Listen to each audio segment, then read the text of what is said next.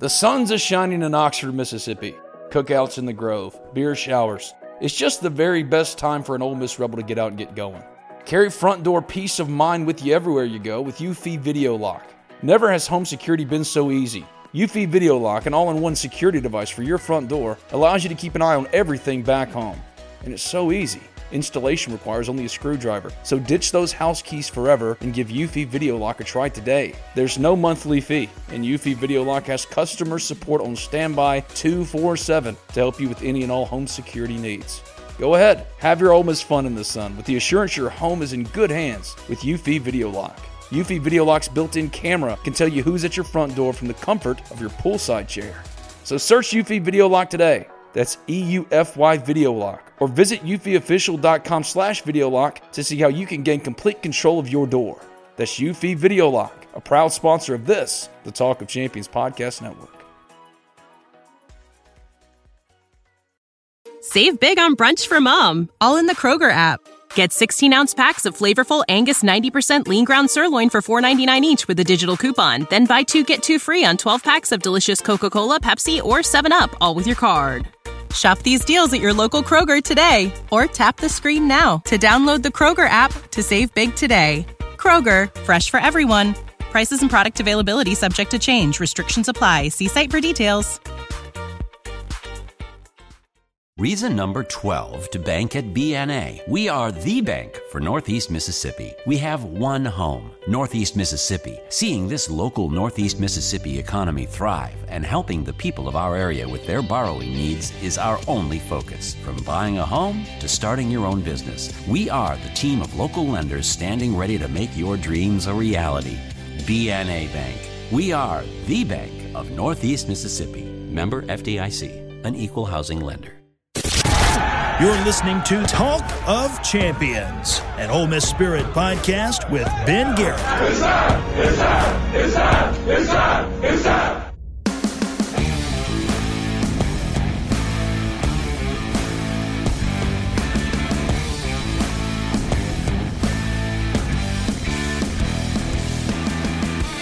This is Talk of Champions. I'm Ben Garrett at Spirit. Ben on Twitter. He's David Johnson at Rebels247. We both write for the Ole Miss Spirit, OMSpirit.com, and affiliate of 247 Sports. If you haven't already subscribed, rate, review Talk of Champions in iTunes, and when you do, leave a five star review. It doesn't matter what you say, as long as it's five stars. Talk of Champions can be found wherever you get your podcasts. Just simply search Talk of Champions. Today's guest on Talk of Champions is Ben Brown, Ole Miss offensive lineman, for his weekly segment, Frontline View following Ole Miss's 54 to 17 win over Austin Peay. Ole Miss is 2 0.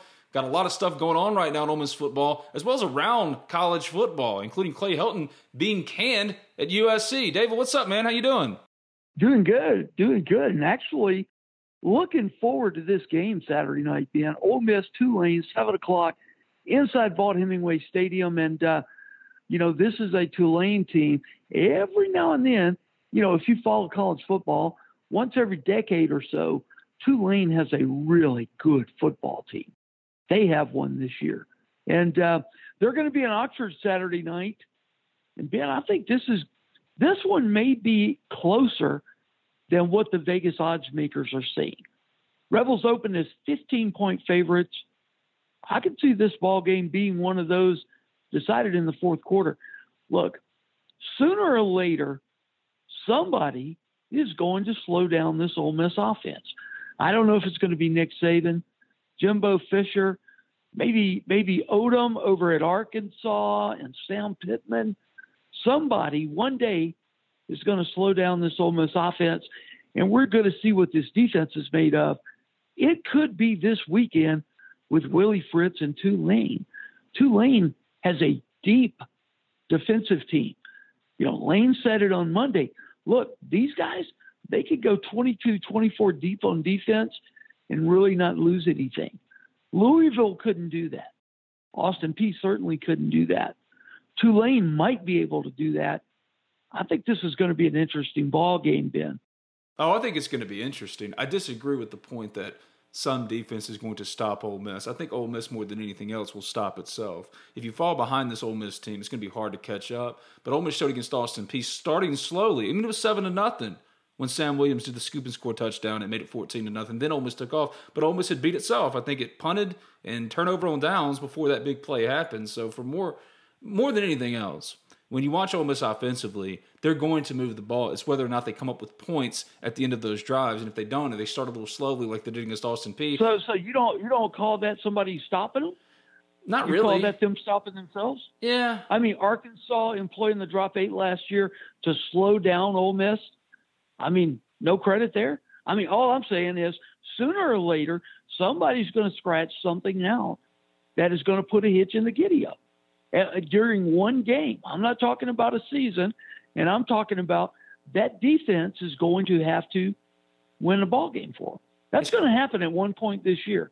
Somebody's going to do that. It's kind of arguing semantically, though, isn't it? Whether or not they stop themselves or you give credit to the defense. It's kind of your own perspective of what Ole Miss is offensively. Either way, you're right. Yeah, they, they have started slow you're before. right because yeah. you know you could look at Matt Corral throwing six interceptions last year against Arkansas and certainly say the Ole Miss offense stopped itself that day. You know, it's it's it's it's one or the other. You know, you take your pick. But at some point this season, the defense is going to have to win a game for Ole Miss. It's going to have to, one point or another. Well, so far they've been up to the task. I think they weren't as good against Austin Peay. but I'm trying not to take too much from Austin Peay. for a number of reasons. One of those is it's Austin Peay. In a game like that on a short week, you're just trying to go in there, not be embarrassing, win the game, not have any major injuries, and be done. And then you flush it and it's over with. Do you really take a lot away from a game like that? Because defensively no. they weren't. Yeah, they weren't as strong, as stingy as they were against Louisville, but it was a short week, and it's Austin Peay. Of course, they're not going to be up for that game. Yeah, you you can't take anything away from those kind of games. Those are games simply to pad your resume.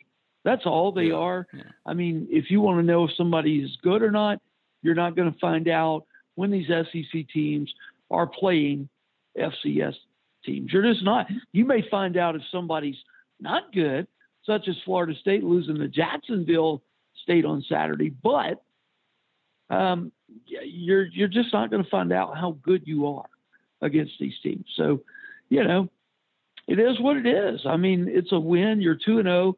Now you got some trouble coming to town, and um, you know this is a big ball game. I mean, look, they didn't flukishly go out and almost beat Oklahoma in Norman. This is a good team. Everybody knows it. I think it's going to be a, a, a really, really interesting game. I thought we asked for cupcakes in the non-con. Instead, you get Tulane, which is good, Liberty, which is good. Yeah. And Louisville, which is traditionally good. Yeah, yeah.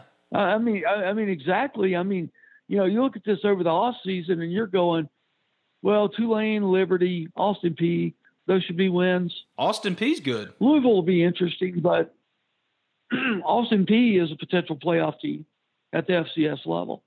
So, um, yeah, I mean, this is a tough non-conference schedule. If you want to know the truth, it's the toughest they've had in a long, long time. It's kind of good that they've got their off weekend early. I think. yeah, it's good that you, you've got a week off, and that's on September 25th to heal up before the showdown in, in Tuscaloosa. And I mean, I expect Ole Miss is going to be three and zero going into that game, but I'm not ready, and I don't think anybody in the program's ready to start looking over the horizon at what is going to be in Tuscaloosa. I mean, you know, the Tuscaloosa game certainly doesn't mean as much if you don't win this one Saturday. Oh yeah. And I think everybody's focus is on this one Saturday. Ole Miss is going to head into Alabama, probably ranked number 12, somewhere around 12 in the country. Alabama's going to be number one. And um, let the chips fall where they must. I mean, you know, if Matt Corral is going to win the Heisman, Ole Miss is going to win at Alabama on that Saturday. And if they do, Matt becomes the hands down front runner, in my opinion. That's college game day, don't you think? Oh, absolutely. Yeah. I think 2:30 CBS kickoff and college game day for sure. I mean, all the elements are there. Alabama, Saban, Lane Kiffin, Kiffin being a quote unquote Saban disciple. It's all there. Ugh. And Ole Miss's history of beating Alabama in recent years. How many replays of the field goals coming down in 2014? Yeah, yeah. You know, and I was uh I was on the field at the end of that game. Me too. That's what excuse my voice today, by the way. I apologize for that. But uh yeah, it's one of the greatest sports moments I've ever actually been at. That was just tremendous. Yeah. And the one memory that pops in my head, you know, everybody was flooding the field, Ben. Everybody. And the security people on the field picked one 140 pound frat boy out and tackled him and cuffed him while literally Come thousands on. of other people ran. Oh, I'll never forget it. I just couldn't grasp why these two guys, one was a Lafayette County deputy sheriff, one was a Cobra security guy. I believe it was Cobra. And this little 140 pound frat boy in seersucker pants, pink shirt, and a bow tie, he gets clotheslined, tackled, and arrested. And, you know, there are 30,000 other people that are tearing goalposts down, and it's fine.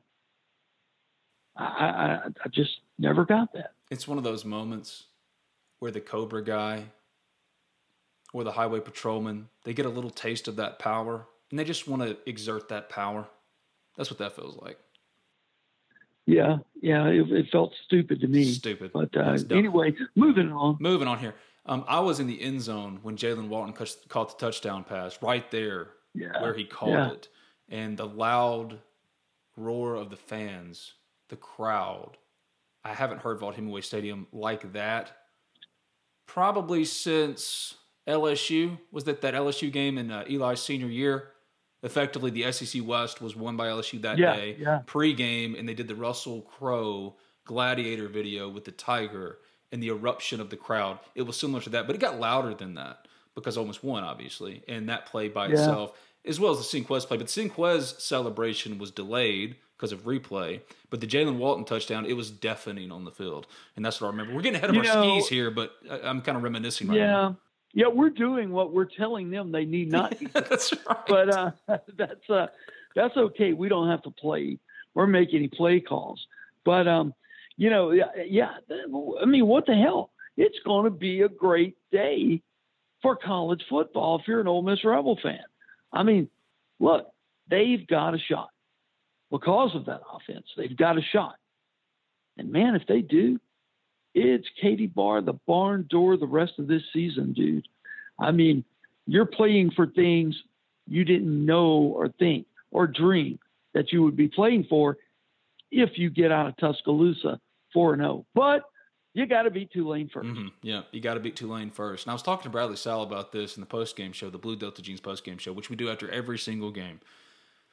Yeah, y'all mm-hmm. do a great job on that, by the Oh, way. thank you. Checks in the mail. Win or lose against Alabama, assuming that you beat Tulane, which is not a simple assumption to make. Ole Miss is the better team, and Ole Miss should win this game, but it's going to be challenging. We all recognize that. But assuming that Ole Miss goes mm-hmm. into that game 3 0, win or lose against Alabama in Tuscaloosa, when I look down the rest of the schedule, I don't see anyone else after watching games that Ole Miss can't beat. Or Yeah, will be you favored know- to beat. We've got a two game sampling of everybody. And honestly, I, I picked this team to go 9 and 3 in the preseason. If, if I readjusted those predictions right now, it would probably be 11 and 1. Wow. with that one being Alabama. Uh, just can't get there yet. You know, it's going to be hard to pick Ole Miss to upset Alabama. We are talking about probably the greatest college football dynasty we've ever seen. Would it be a true upset, though? Would it feel like that kind of upset? It wouldn't feel like 2014. No, it wouldn't be 14 where it was jaw dropping simply because Ole Miss beat them.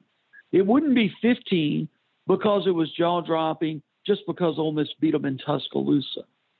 This one would be, I, I, I think, more of a we have really actually arrived as an elite program in college football, and we did so extremely quickly. And you know what would be fun to do if Ole Miss goes to Bama and wins, is to autopsy the last year and a half of this program. Oh, yeah. You know, go back and look at how that happened so quickly from where it was. Um, you know that, and we'll do that. We'll definitely do that. If anything, we'll do it on this podcast. But stop me, Ben. I'm putting the cart before the horse. I can't. I need to shut up. I can't because I agree with you. The most interesting thing, if you're a team that fancies yourself in the same conversation this year as Alabama, and I think after two games, two weeks, three weeks, I guess if you count week zero, after three weeks of games, I think the general consensus is right now Ole Miss is probably, and that's just right now, the second best team in the West. If that's the case, and you 100%. fancy yourself the second best team in the West in the same conversation as Alabama, if it were Auburn, if it were Texas A&M, if it were LSU, the conversation wouldn't be have you arrived, can you hang with Alabama? It's what will the game be like? How will it play out? How long will Ole Miss hang in there? Um, is Ole Miss in the same conversation? Can they compete? It's not about little brother, big brother, David Goliath crap. It's about can you go in there and execute your game plan because you are in the same conversation. So if it were any other team, if it weren't Ole Miss, there wouldn't be this kind of underdog treatment of that game. And Ole Miss shouldn't be treated that way when you actually look at what we've seen through three weeks, which is Ole Miss, at least what we have, which is film. Two weeks worth of film. Ole Miss, at least right now, is the second best team in the West. So it is different from 2014. It's different than 2015. In 2014, the whole narrative was if Ole Miss wins, then we'll believe. I think everyone believes that Ole Miss is good enough. And last year, they really did that legwork in that they were the underdog and they played Alabama as closely as anybody did all year. Ole Miss probably put up mm-hmm. the best effort against Alabama last year, and that's with the team that was severely undermanned as far as talent. Ole Miss didn't have the same talent as it does this year. So now that you've done that legwork, that was the underdog thing. Now it's about not arriving, but can you just get it done? And if you get it done, now we're talking about a totally different year in which we all came in saying oh, Ole Miss is probably going to win eight, nine games. Now you're talking about 10, 11 or playoffs. And that's something that still for a lot of Ole Miss fans probably seems a little fantastical, but it's not. Well, well, you know, but should it be? It shouldn't be. I mean, That's what I'm Miss saying, Was yeah, ranked in the top four of the first two years of the initial college football playoff standings. Um, that's hard to believe. But in 14 and 15, Ole Miss was in the top four in the initial release in each of those seasons. So, you know, and, and your Laquon Treadwell breaking his leg and fumbling play away from probably making the playoffs. fourth year. and 25 And- from making the playoff. Yeah, fourth and 25 as well. I mean, you know, you that's the thing. You're 4 0 after that game in Tuscaloosa. The rest of the season, you're guarding against upset and letdown because you want to stay inside that college football playoff bowl. Because you beat Alabama and you take care of business, you're going to be in there. You're going to make it. I mean, I, I would think so. Yeah. But you have to beat Tulane. You have to beat Tulane. Title game. You have to beat Tulane. And I think a lot of fans Man, are oh, understandably concerned about Tulane after watching them against Oklahoma, but then in their first win, putting up 69 or whatever it was. Yeah. Yeah, they should be. I mean, Tulane is a well coached team. Willie Fritz is a heck of a coach. You know, I would I would be willing to bet that um, he probably will have a Power Five opportunity soon. And um, I was surprised he He didn't get one last year. a little bit surprised. He's built a heck of a program. Probably Tulane now has a beautiful on campus stadium. Um, you know, they've got it going down there. New Orleans is not a bad place to be a college kid and hang out for four or five years either. As long as you stay in the right part of town, you know. But um hey, credit to Tulane. I mean, they're not coming up here to lose. They're coming up here to shock the world. Ole Miss had best be prepared for that. I think they will be. You know, you heard Lane on Monday. He's told the players, hey, this is like an SEC opponent. Michael Pratt, their quarterback, kid's just a winner. He's going to beat you more often than he does not on plays. Um, that's just who he is. I think the Ole Miss defense is going to have to put forth a very solid effort to avoid a shootout. I think Ole Miss will get its points. Probably not as many as they got against Louisville or Austin Peay. Uh, You know, I see this one being around a 38 point output, maybe a 40 point output against Tulane. And therefore, the question becomes how well does the Ole Miss defense play against a, a Tulane offense that really throws a little bit of everything and the kitchen sink at you? You know, they're going to try to confuse you, they're going to do it all. And you're going to have to be on your toes as a defense and not be caught flat footed in the secondary. So if an Ole Miss fan right now is listening and they're ready to get excited about Alabama, but that's two weeks away. You got Tulane, you got the off week. What's the level of concern? Is it threat level midnight for you? As far as the level of concern for Tulane? Yeah. No, no, it's not. It's not. I mean, if Ole Miss plays the way it's capable of playing, Ole Miss will win this game, probably by two touchdowns. If they don't, well, you know, you may find yourself in a in, in a battle with things hanging in the balance.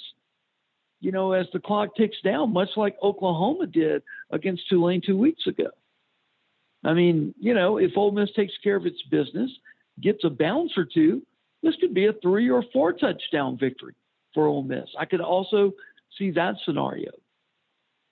I really don't see a scenario of Tulane winning this game. See, I go back to having to what I was saying. Yeah, you, you'd you'd have to consider it a major upset.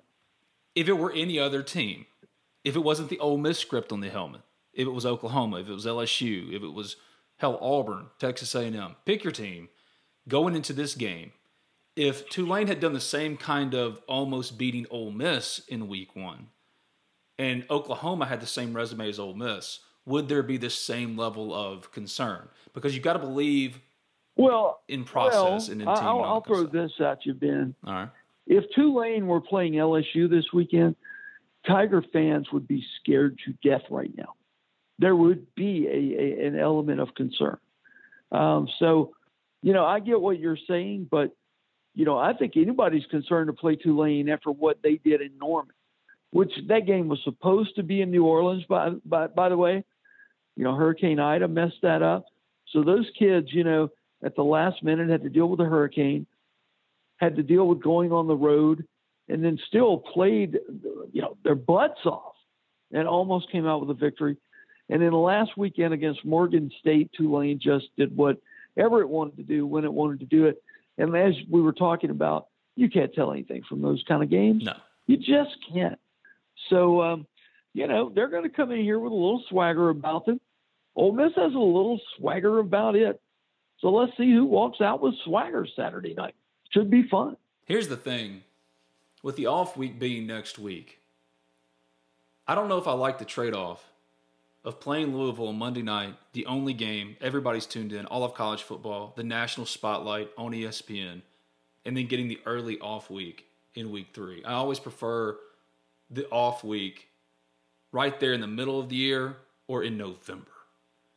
And I don't know if I really like yeah, the whole yeah. trade off of, okay, yeah, we got the whole national platform and stage, but you get the off week in week three before Alabama. That's good. You get an extra week. But Austin Peay, you couldn't really tell anything from Austin Peay because they got the short week and they only practiced like once or twice, really practiced. So, what do we really know other than what we can take away after a full month of practices, full on prep for Louisville? That's the more predictive indicator for me than necessarily Austin Peay and what you took from last week. Yeah, well, you and I are going to have two weeks to guess at that. Yep. You know, that's going to be the most difficult part for us is coming off a Tulane game, assuming the team is going to be 3 and 0, Alabama looming ahead, but it's not 6 days ahead. It's 13 days ahead. Yeah. And it's 13 days of anticipation, 13 days of buildup, 13 days of worry, you know, and uh, 13 days to talk about this game. 13 And that's days all- of that nauseating coverage. Absolutely. It's going to be like that. I mean, every day you're going to be talking about this football team with the backdrop being Alabama's next, you Mhm. know, and I don't even know, I'm not looking at anything. I don't know who Alabama plays the Saturday before they play Ole Miss, but, uh, you know, all Ole Miss eyes on that Saturday, you're going to be watching Alabama. You know, you're going to get a preview of exactly what Alabama Alabama is and what they bring and how good they are. And they're good. We, you know, we don't, we don't obviously that's a moot point in college football now. You don't ever discuss how good Alabama's good, They're good. is or if if they're worthy of that number one ranking. Somebody prove them, prove that they're not. But um, yeah, 13 straight days of waiting on this. That's going to be worse than the 13 days leading up to the Monday night opener against Louisville. I mean, it's 13 days leading up to Alabama in a situation where it could be a top 10 showdown over there, depending on what happens in the polls. Ole Miss could move into the top 10. Convincing win over Tulane. Some people in front of them lose. You could have number one versus number 10, maybe. And you're right. College game day. All the trappings of everything. The biggest game in college football that day. The biggest opportunity Matt Corral is ever going to have to really and truly get in the Heisman race. I Yeah, mean, that's where you so take yourself from the hypothetical of what can he do to now being a front runner. It's like that whole Zach Wilson Right. conversation about emerging as the number two overall pick in the NFL draft. That's the stage. Alabama goes to Florida this weekend. Their number eleven is Florida. Two thirty p.m. on CBS. Then Alabama hosts Southern Miss next Saturday. Mm. And Southern Miss is probably, well, Terrible. let's be honest, it's going to be a tune-up game for the Tide. Um, they're not very good this year. Will Hall is coaching Will. for his life. Well, you thought no, he's not, but you thought Will Hall might have some magic to get it going early.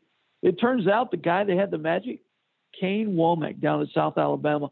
So happy for Kane, such a good guy, and uh, that South Alabama program, they're they're going to have a good season right off the bat to start off the Wommack era down there. I, I'm excited about. Well, it's funny because Clay Helton's been fired, and Lane Kiffin's already hot. And every time an opening comes Twenty-five open, to one odds. Twenty-five to one odds. It's Kiffin. I don't buy that. That's Do what- you? That's what Vegas is saying. I, I don't even buy those odds, man. They fired him on the tarmac. Yeah, yeah, no kidding. The signs of summer are here freshly mowed grass, days in the water at the ballpark, and all the rest on the golf course. Well, that's how we do it over here at Oxford and Ole Miss anyway. And PXG Golf Apparel is here to make sure you're locked and loaded for round after round at University Course or Oxford Country Club. PXG has taken its mission to create the most high quality, high performance golf clubs in the game to their new line of apparel as well. With PXG Apparel, there's something for everyone. From pants, polos, and sweaters to hats, joggers, and skirts. You'll usually find me with a hat on my head, and PXG has nailed the fitted breathable. And my navy goes with pretty much anything. So don't wait another second. Elevate your style game on and off the course with the PXG Spring Summer 2024 collection. Head over to pxg.com slash TOC and use promo code TOC for Talk of Champions at checkout to save 10% on all apparel. That's pxg.com slash TOC, code TOC for Talk of Champions to save 10% on apparel. PXG, a proud sponsor of the Talk of Champions podcast network. It's concert season, and concert season is all about the boots. Already, Oxford and Ole Miss have seen Morgan Wallen lighted up at Vaught Hemingway Stadium. Ole Miss football star and Talk of Champions podcaster Jared Ivey bemoaned how his boots were lacking. He should have gone with Tecovas, the only stop for the Ole Miss fan and the best in Western style.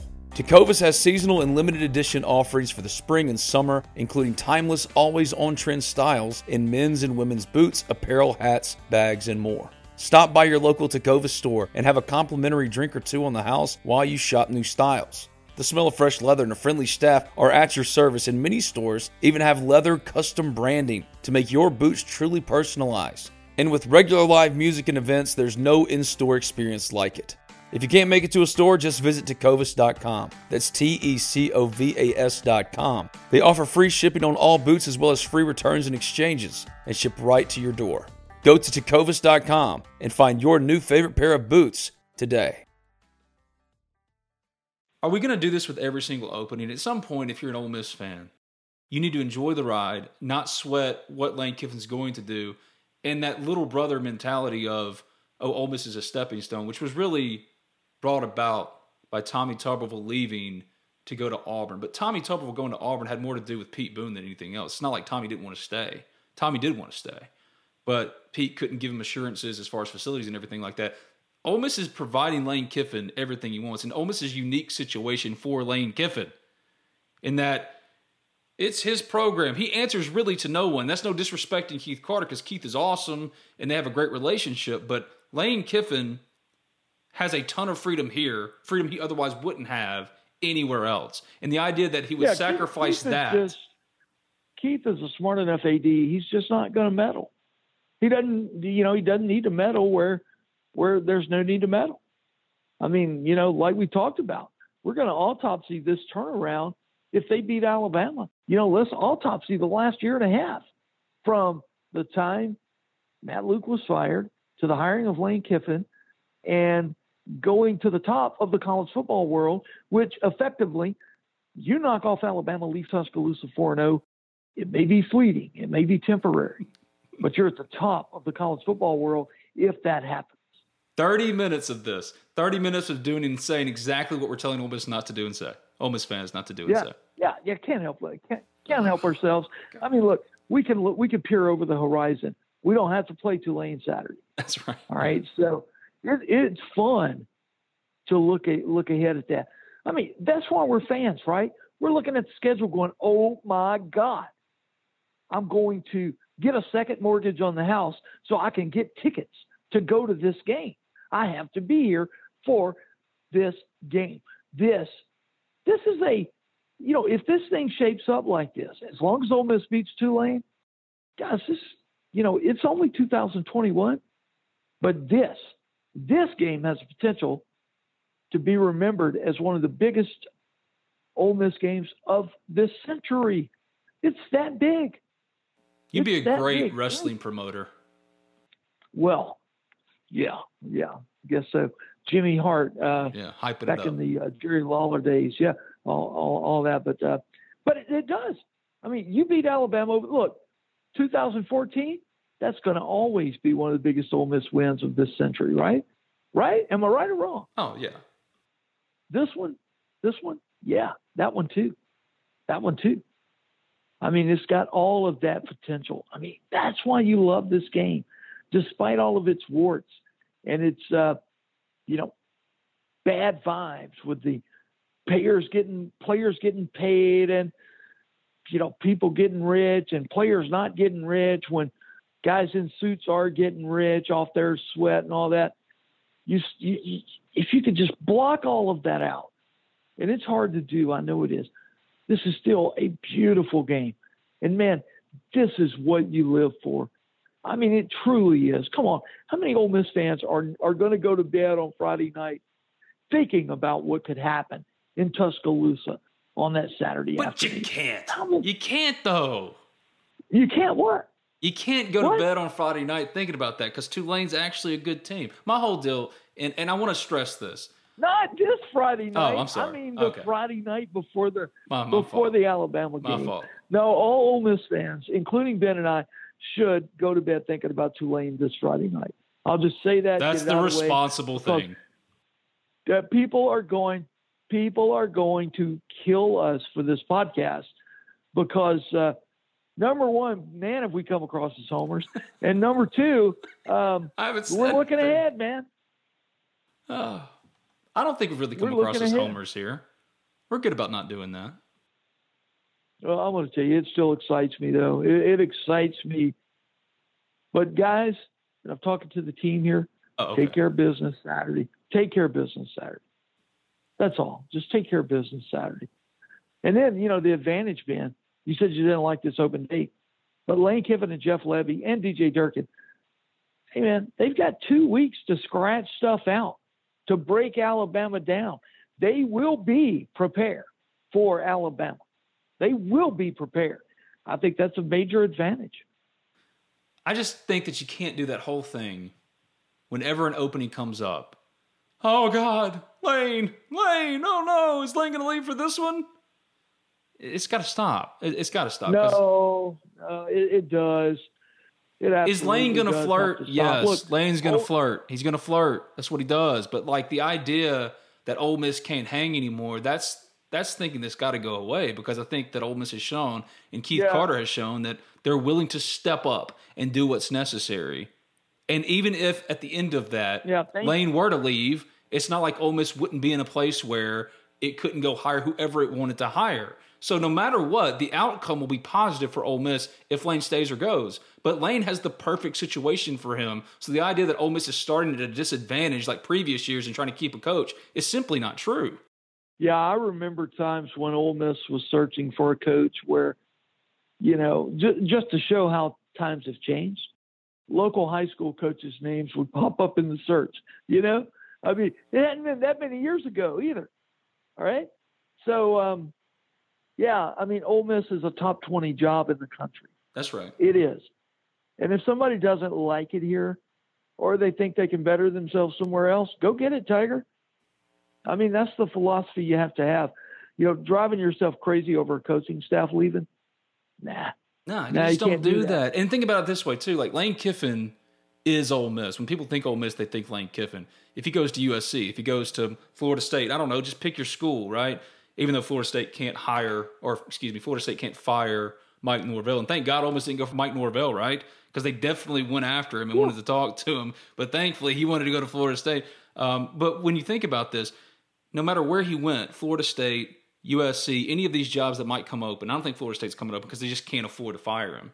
But any of these other places, the school is bigger than the coach, and Ole Miss is bigger than any one coach. The point is, is that Ole Miss and Lane Kiffin have this symbiotic relationship to where they are one and the same. When people think about Ole Miss, they think about Lane Kiffin. When they think about Lane Kiffin, they think about Ole Miss. It's been the perfect marriage. So again, thinking about that Ole Miss would be at a disadvantage in another school pursuing its coach is just not true. And even if that were to be the case and he were to leave or whatever it might be, which I don't think he would, but even if he were to leave, Ole Miss would still be in a place where any coach worth his salt could look at this opportunity as not only a top 20 opportunity, but in the SEC, and also knowing that they themselves can create a whole brand about them and tie themselves to the school like Hugh Freeze did and like Lane Kiffin did. And Lane Kiffin's grown bigger because of Ole Miss. So O- Ole Miss has so much to offer that you can't keep doing this with every job. Oh, will he leave? Will he not? Like it doesn't matter. It doesn't matter if he does or not. Ole Miss has become a job that is wanted, is coveted, and coaches see it for what it is, which is an opportunity to further themselves, which is what coaches want to do to begin with. And, and to rehabilitate yourself in many ways, like Lane Kiffin did. He's rehabilitated himself to where he's one of the most likable coaches in college football right now because of the Ole Miss opportunity. And this is unique to itself and what it can offer you. So knowing that, I, I just I'm already tired of it. It's only only happened with one job so far, and that's USC. The idea that Ole Miss is this little brother mentality that it used to have. Just we can't do this. You just can't do this with every single job that comes open. It's going to happen, but just try to stop yourself. Yeah, you know, and I think the thing fans quickly forget this is your program. Okay? I mean, yeah, you you know, 127 years of football at Ole Miss and everywhere else in the country proves one thing. The program always belongs to the people. You know, coaches come and coaches go. You know, I don't want to sound disrespectful, but it's just like the carnival coming to town. Are you disappointed the same guy running the Ferris wheel is, is is not back the second year the carnival comes to town? I mean, they're carnival workers. They come in, they're paid to do a job uh, and to attend to your program. And because a guy leaves, it doesn't make it not your program. Fans are, are quick to forget that that's their program. That is the university's program. It is the state of Mississippi's program. It's going to always be here. And as long as uh, it's in the SEC and it's got a deal with ESPN and the SEC network's going strong, you're always going to have the money to hire a quality coach. So, you know, no jumping off bridges uh, Yeah, just over stop. the rumor talk and all that kind of stuff. And I believe Lane is really settling in here at Oxford. Mhm, Just too. to be honest with you, um, mean, It's the perfect something. spot for him, man. It is. Well, I don't know. Perfect spot may be like you know down on the Gulf Coast somewhere on a beach and living on a yacht. Um, well, you that's know, for just- everybody. just from what we know. Of. Never mind. All right, let's move on Yeah. here, guys. Yeah, Come on. Yeah. So Ben Brown's coming up on the Modern Woodmen phone line for his weekly segment, Frontline View. Before we jump to him, I wanted to do real quickly a recruit check. Bring it on. Recruit check. It is on. Check it out. Time now for another recruit check brought to you by MyBookie. The NFL is back in action, and so is winning season at MyBookie. With over $500,000 in contest prize money, winning season makes the big games better and the victories even sweeter. Head to mybookie.ag and choose from a variety of boosts, contests, and promotions up for grabs, highlighted by the crown jewel of winning season, the famed MyBookie Super Contest. It only costs $10 to enter.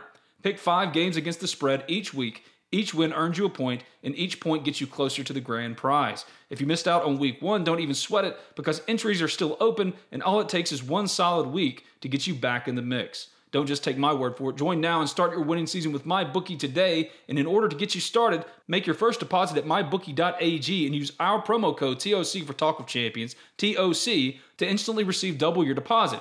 That's double your money to double your winnings with your first ever deposit using our promo code TOC, TOC for Talk of Champions. Bet anything, anytime, anywhere with MyBookie.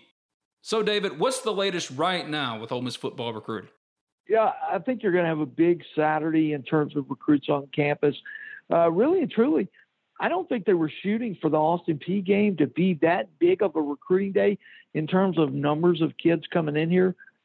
But there's so much excitement out there amongst the recruits about what's going on here at Ole Miss.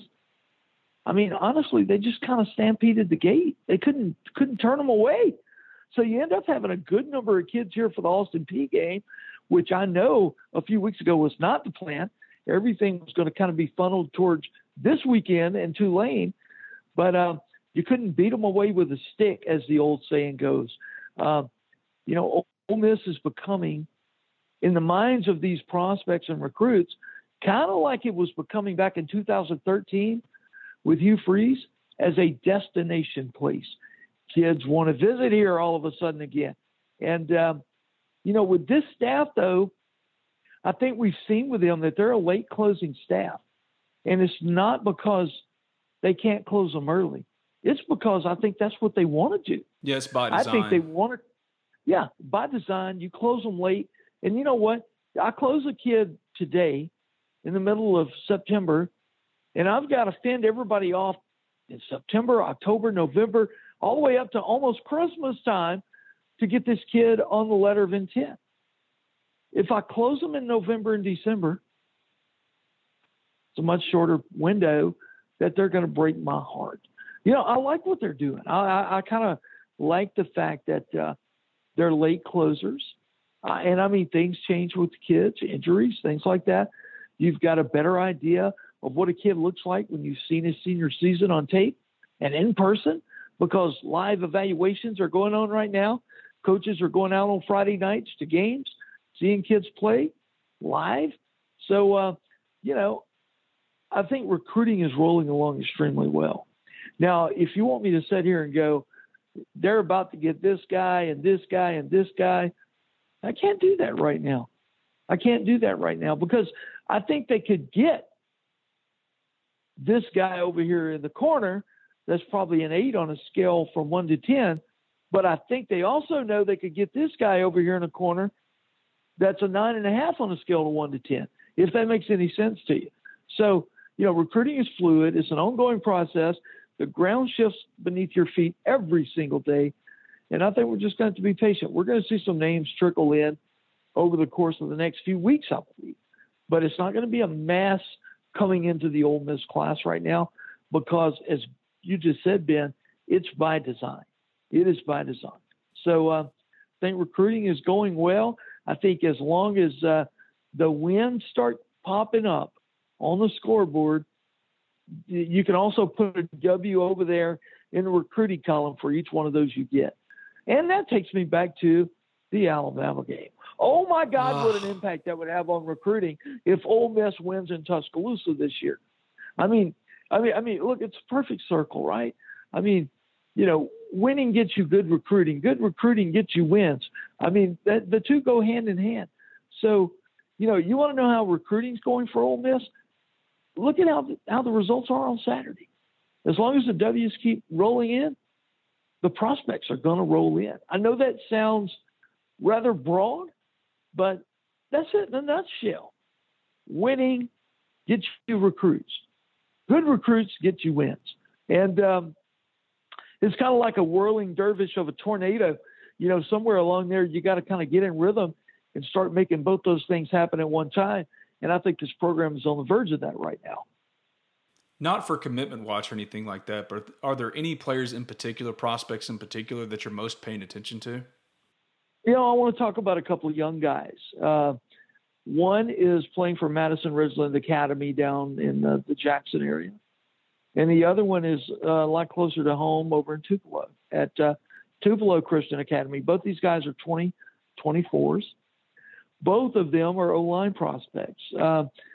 Jimothy Lewis is a kid that uh, I've been talking about back in the spring, and nobody was talking about it. He comes up here to Ole Miss, the first camp of the summer, and Jake Thornton offers him on the spot. He is a six foot six, 275 pound, 15 year old who has an unbelievable head on his shoulders and an unbelievable God given elite body. Uh, basketball athleticism. When Ole Miss offers, Mississippi State offered, Michigan offered, a whole bunch of other schools offered. I am hearing he's very, very close to going ahead and committing to Ole Miss. And you go, well, he's a 10th grader. I know this kid, I know his family. They're not into the recruiting circus. They don't really want that to be a part of Jimothy's high school life moving forward.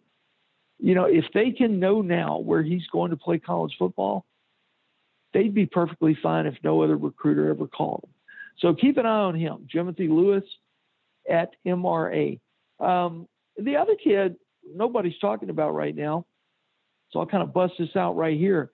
This kid's going to be a four star offensive line prospect over at Tupelo Christian in uh, Tupelo, Mississippi, less than an hour from the Ole Miss campus.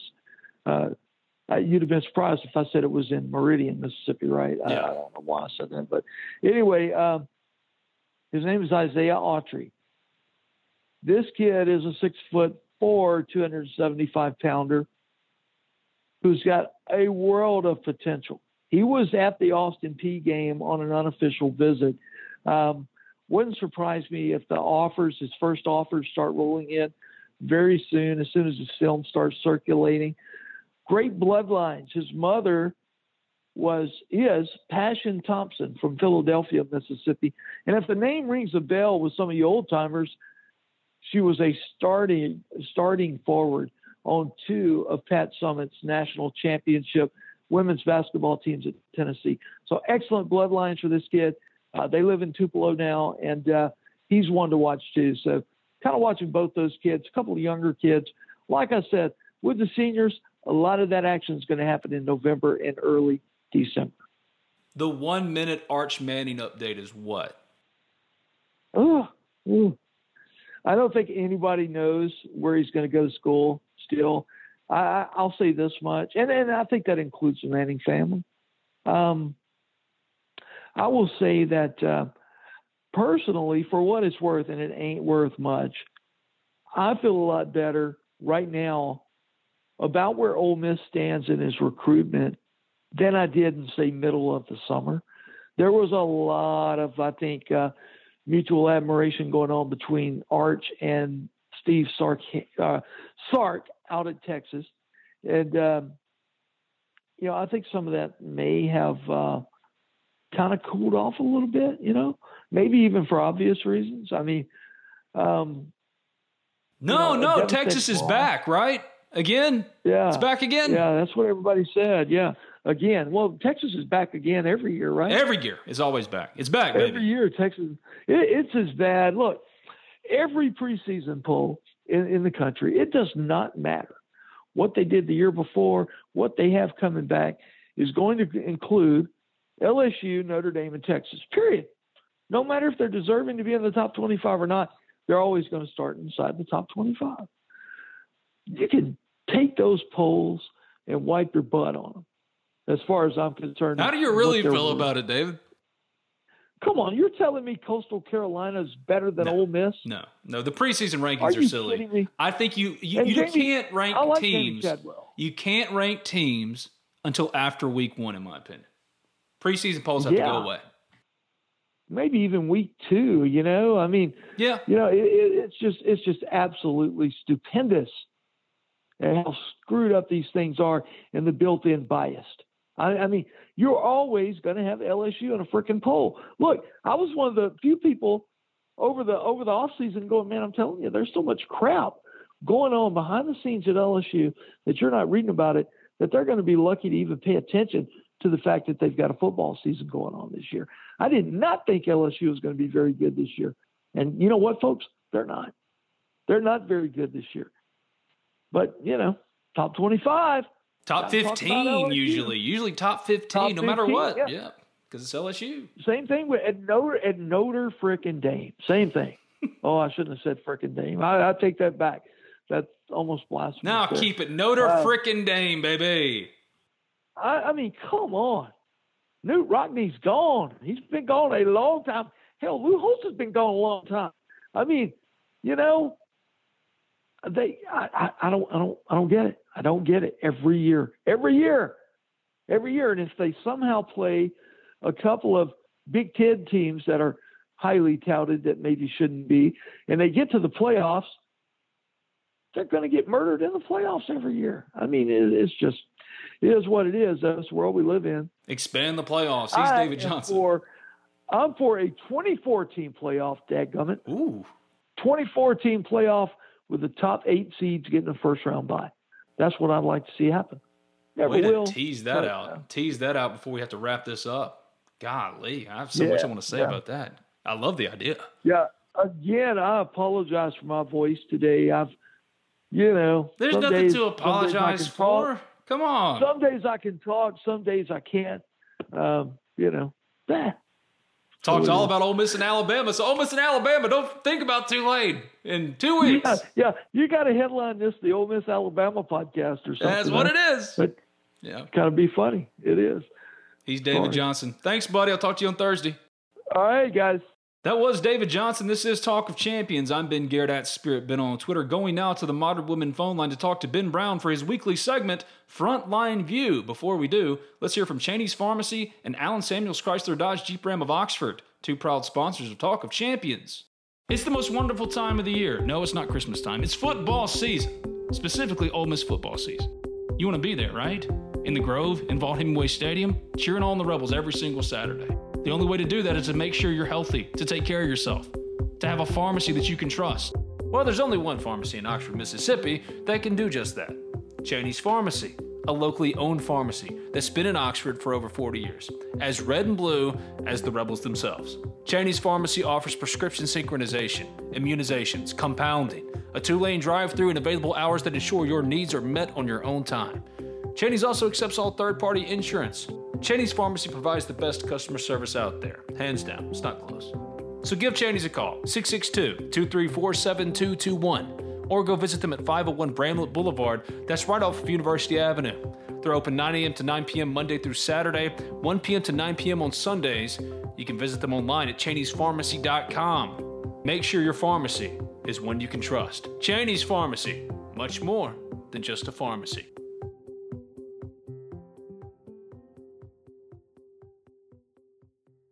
What's your schedule looking like this fall? Don't answer that. I already know.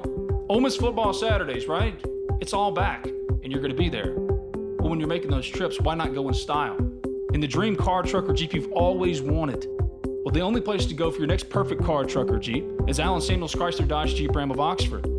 From new and used sales to parts and service, Alan Samuels of Oxford aims to provide a truly stellar automotive experience. And what separates Alan Samuels Chrysler Dodge Jeep Ram of Oxford from every other dealership is Alan Samuels aims to address each of your needs with the utmost respect, care, and attention to detail. They're going to get you into your dream car at a price point you can afford, and the process is going to be as seamless as possible. Most everyone who's listened to this podcast should know by now. I only vouch for sponsors I truly believe in. Well, Alan Samuels has been with me the longest. I myself have bought a car from Alan Samuels Chrysler Dodge Jeep Ram of Oxford, and there's no better car buying experience. Make sure to ask for Brian or Mason and tell them that Talk of Champions sent you, so that you can take advantage of any one or more of the services Alan Samuels Chrysler Dodge Jeep Ram of Oxford provides. Contact them today at 662-234-8000. That's 662-234-8000. It's Alan Samuels Chrysler Dodge Jeep Ram of Oxford at 2201 East University Avenue. That's just past Kroger. Alan Samuels Chrysler Dodge Jeep Ram of Oxford. Let's be friends.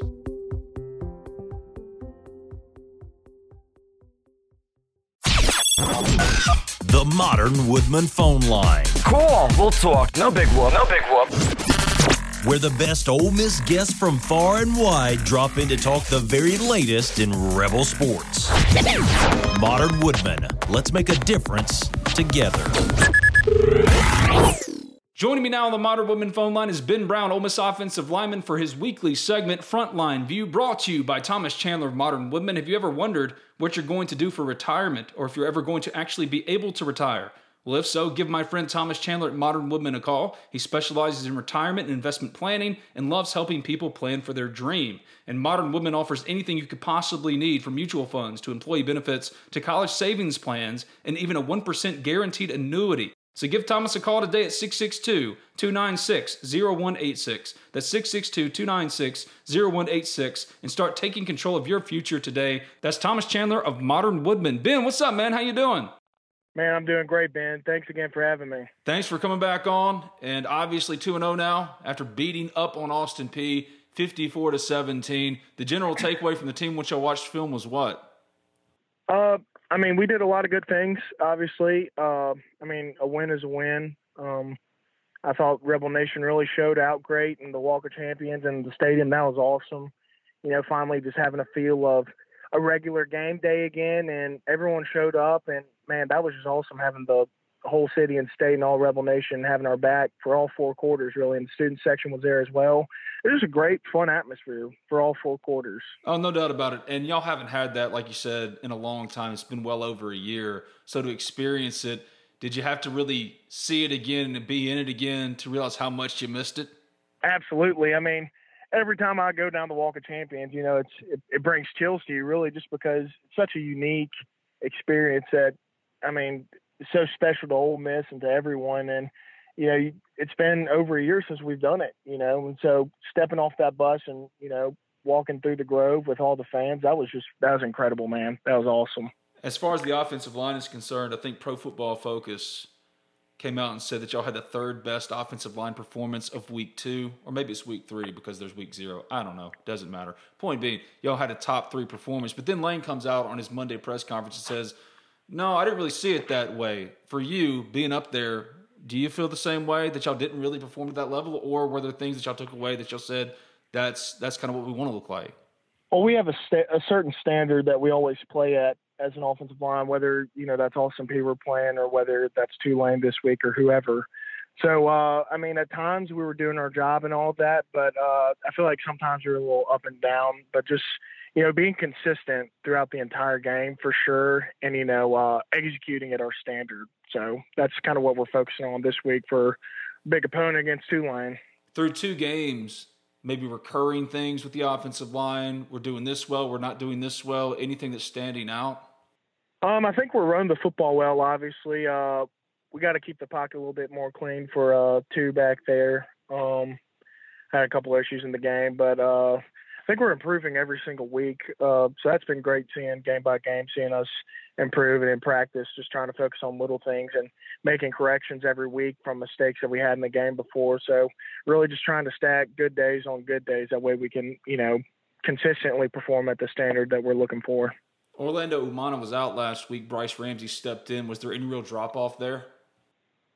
No, Bryce ran the show great. I mean, Bryce was getting us all, you know, I mean, he was pushing the tempo great he was getting the calls out and ID in the defense well. So I mean, we were just rolling. It just, I mean, the offense was clicking great. So I mean, it, it didn't really feel too much different. How close are y'all to meeting that standard? Do you think? Um, I think we're definitely close. Uh, I think just the big thing it's coming down to is just uh, the little details every single day. Whether that's you know a small thing we talk about in a meeting that ends up being a big a big deal in the game when it's third and short you know. So I mean, just really locking in on some of the tiny details and some of the fine tune some of our techniques, and I I think we could have a special group. What are some of those small details and techniques that you speak about when you're asked about those type of things? Um, I mean, it could be anything from, you know, your footwork is not quite on par. So if if you don't really gain ground on your first step and your second step doesn't really have power with it, I mean, if you don't do that, then I mean, it, it could be a negative play from the very beginning. So, and obviously having a good stance every single play and uh, hand placement as well. So it's it's really just there's a whole lot to it that encompasses is kind of all of that to being a successful offensive lineman, especially in the temple that we play. So just kind of being consistent with it.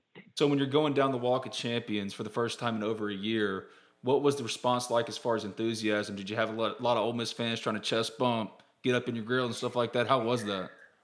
Well, it was a little bit more different because you know we still kind of had our COVID rules and all that, you know, so the fans were kind of pushed back a little bit. Hopefully that'll uh, be able to change a little bit as the season goes on and all that. But I mean, it's still great being able to see everyone. I was still trying to, you know, sneak in some high fives here and there and all that. hug yeah. my family and everything. You're so. one of those guys that loves to get like amped up, right? When you're doing those kind of things, you go down right. Whiskey Alley. You want to be one of those that's really firing things up. So you have to kind of hold yourself back a little bit when you're walking down there, knowing, okay, well, I got to follow some protocols, but God, I want to jump in like do a mosh pit type style thing here. Absolutely. There's always this uh, one man. I'm, I'm not sure what his name is, but he's been there every single year. He's he's at the point of the Walk of Champions where you there's a little turn by the hottie toddy potties, and you take a left, and that's when you go straight down to the stadium. And he's always, you know, he's yelling and screaming and stuff. And I I saw him, and I see him every time, so I just like pulled him in. I was like, yeah, let's go. So. That's the thing. That dude's man. got some great energy. That's that the thing, man. You're the perfect kind of candidate for just taking the video camera and following you because you embrace the Walk of Champions, man. You know what it is. It's just this big, crazy event, and, and you always just kind of lean into it a little bit. Right. Well, I'd really just try to, you know, soak it all in as well. Because I mean, like last year, we didn't even have it. So I mean, I I just I don't want to listen to any music or anything while I'm going down. I just want to take it all in and you know just appreciate it while I've got it. So, well, a big point of emphasis for the entire team, especially coming down from Kiffin, was that he wanted fans to stay for a long time. He wanted the student section to really show up, and they did. Does that make a real difference in game? I really think it did. I mean, third down and stuff. I mean, when our student section was standing up and being loud, when and our fans as well. I think that really does make a big difference. And with players as well. I mean, if we've got you know everyone supporting us and you know other people excited about Ole Miss football, and you know when we make a big play and it's more than just our sidelines, it's you know it's the stadium as well. I mean, I think that energy just spreads and it just brings us some momentum. And you know, momentum's a strong thing in college football because once a team has it, you know it's hard to you know change directions for the other team. So well, not to diminish the opponent at all, but with Austin Peay, a game like that, you're just trying to get out of it with a win, win pretty convincingly, and not have any major injuries. So for you guys, did you get done, considering everything, just generally, did you get done what you wanted to get done? We did, yes, sir. Uh, I mean, obviously, again, there's some things that, you know, I mean, we strive for being perfect. So there's obviously there's things that we need to do better as players and all that. Um, but I mean, it feels great being two and zero oh, though, and having another game of the ball, Vaught night game. That's that's going to be awesome.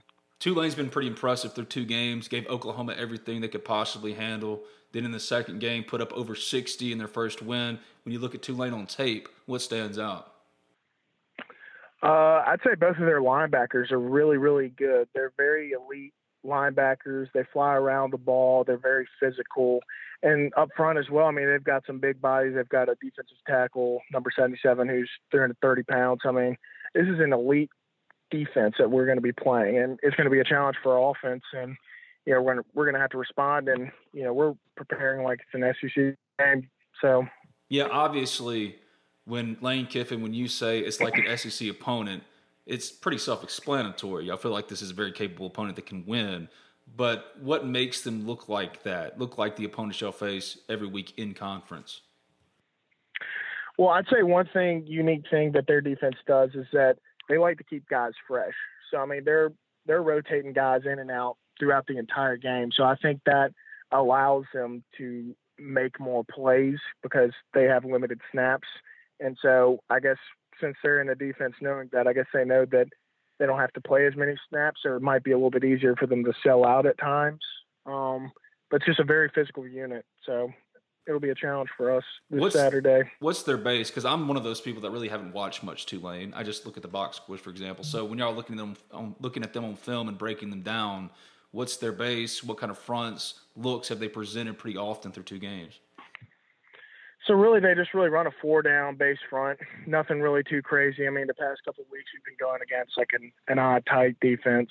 So just really just kind of your standard four down defense. So nothing too too crazy. Um, but we'll get into more of the details with all that tomorrow when we get some third down looks and all that. But right now we're just on base looks and everything. There have been some really positive developments offensively for Ole Miss through two games. One of them being Dontario Drummond and how effective he's been in the slot, replacing Elijah Moore, which is a pretty easy narrative to sell because that was Elijah's primary position playing the slot. But it's more than that. With Dontario, did you kind of see this coming in any real way?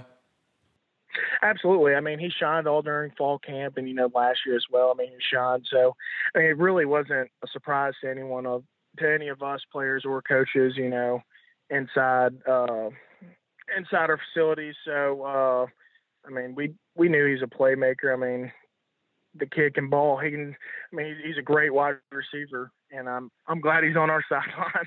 Yeah, one thing that really stuck out to me is Jonathan Mingo in the post game was asked about his big performance, and he had, I think, a team high seven catches. He also had two touchdowns like Dontario did.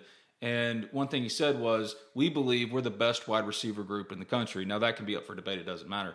Point is, is that they believe that they have a good, deep room, and any one guy can be the one that takes over in a given week. Now, not it used to not be that way, and it's really developed into that. You saw Jonathan Mingo really take a step, and Braylon Sanders has always been pretty effective through the last three years. But have you seen the depth of that room already show through two games? Absolutely. I think what makes this wide receiver group so unique is that they're both confident, but they're also very physical. So I mean, they'll they'll always fight for extra yards after a catch, and um, I mean, they whenever they see the ball, I mean, they're going to be aggressive trying to get it. So I mean, we've got some playmakers in our wide receiver room.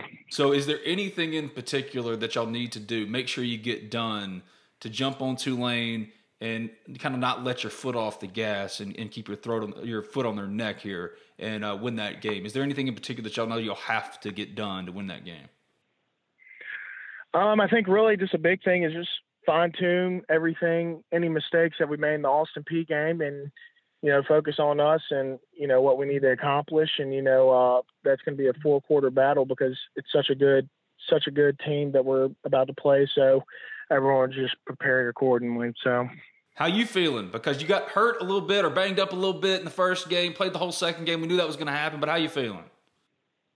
Man, I feel great. I feel 100%. Um, excited to play some Ole Miss football this fall. So.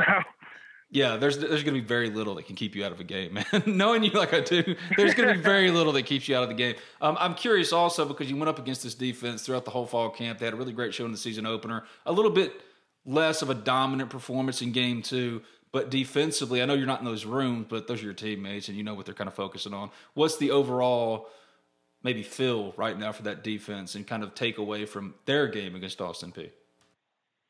I feel like our defense kind of has a little bit of the same mindset as our offense right now. Like, you know, they they did some awesome things in the game, like Sam Williams strip sack, fumble recovery, touchdown. I mean, just some some awesome things. But I think, again, I, I think you know, no one's really fully satisfied because they've got a standard on their side of the ball as well that they want to achieve every single game. So uh, I think just getting to that point. I know Ole Miss fans and the media, we all watch the other games and pay attention to your opponents like LSU and Mississippi State and everybody else in the SEC West, Alabama, Auburn, you name it. Do y'all do that? Um, I mean, guys, if if you've got some free time, I mean, guys might you know, peek at a game. Yeah. I mean, but it's, it's really hard to if you, you know, I mean, we all play on Saturdays, you know, unless if they've got an unusual Monday game like we did, you know. So it's really kind of hard to to see anything other than you know the box scores, you know, on on a Sunday. So the reason I ask is because it's so cliche. But do y'all really do the one week at a time thing? Is it really that laser really focused? Do. Okay. It really is, yeah. How do you do that though? Because it would be so tempting to just look around and go, okay, well, Alabama's got this, LSU's got that. Well, because it changes every single week. I mean, every, I mean, teams over on their base fronts and stuff, but I mean, every team plans something specific for you, and you can't ever get too far ahead of yourself. I mean, every single day you have to think, how am I going to be better for Wednesday's practice tomorrow? How am I going to be better for Tuesday or Thursday's practice the next day? So, I mean, since there's so much that you know encompasses a a game, a singular game, you have to really take it day by day. because if you don't, you're gonna not be as focused and you're not gonna have all the details down pat. So. Well, one of the last things I told you I would ask you this every single week. So, is Matt Corral a leading Heisman candidate? And if he is, what's the case after two weeks? I think Matt has done awesome these past two weeks. I think Matt has been on point, and uh, he makes my job again. Like I always say, he makes my job so much easier back in front of him, protecting for him. So, what makes him so good? What's his best quality? Um, how he understands our, our offense and how he can read the defense. I think that's just like uh, such a dangerous weapon. I mean, he he knows everything that's going on all at one time in the offense, but he's also able to read the defense so well that I mean that's that's just a dangerous combination. If the man knows everything what's going on almost the entire time while he's playing, you know, so. Well, in the first edition of Frontline View, you took us to school about the counter. Today, what's the offensive line school that you're going to be teaching us about offensive line play? Uh, I'll tell you all just a, a, little brief thing about pass protection. So, uh, I'm not sure if everyone knows this, but pocket integrity is huge for a quarterback. So, in order for a quarterback to feel protected, a quarterback needs to have space, right? So, when you're a guard, when you're setting in the pocket, a guard sets the width of the pocket. So, therefore, if you if your guards are good, the quarterback feels like he has space to his left and right. But the tackles set the width of the pocket. So if you've got elite tackles that can set, quarterback's got plenty of space around him and isn't feeling pressure from him from the depth. So if in order to have a clean pocket, the guards need to set the width and the tackles need to set the depth. Thank you, buddy. Appreciate you. Absolutely. Sounds good. Thank you, Ben. Save big on brunch for mom, all in the Kroger app. Get 16 ounce packs of flavorful Angus 90% lean ground sirloin for $4.99 each with a digital coupon. Then buy two get two free on 12 packs of delicious Coca Cola, Pepsi, or 7UP, all with your card. Shop these deals at your local Kroger today or tap the screen now to download the Kroger app to save big today. Kroger, fresh for everyone. Prices and product availability subject to change. Restrictions apply. See site for details.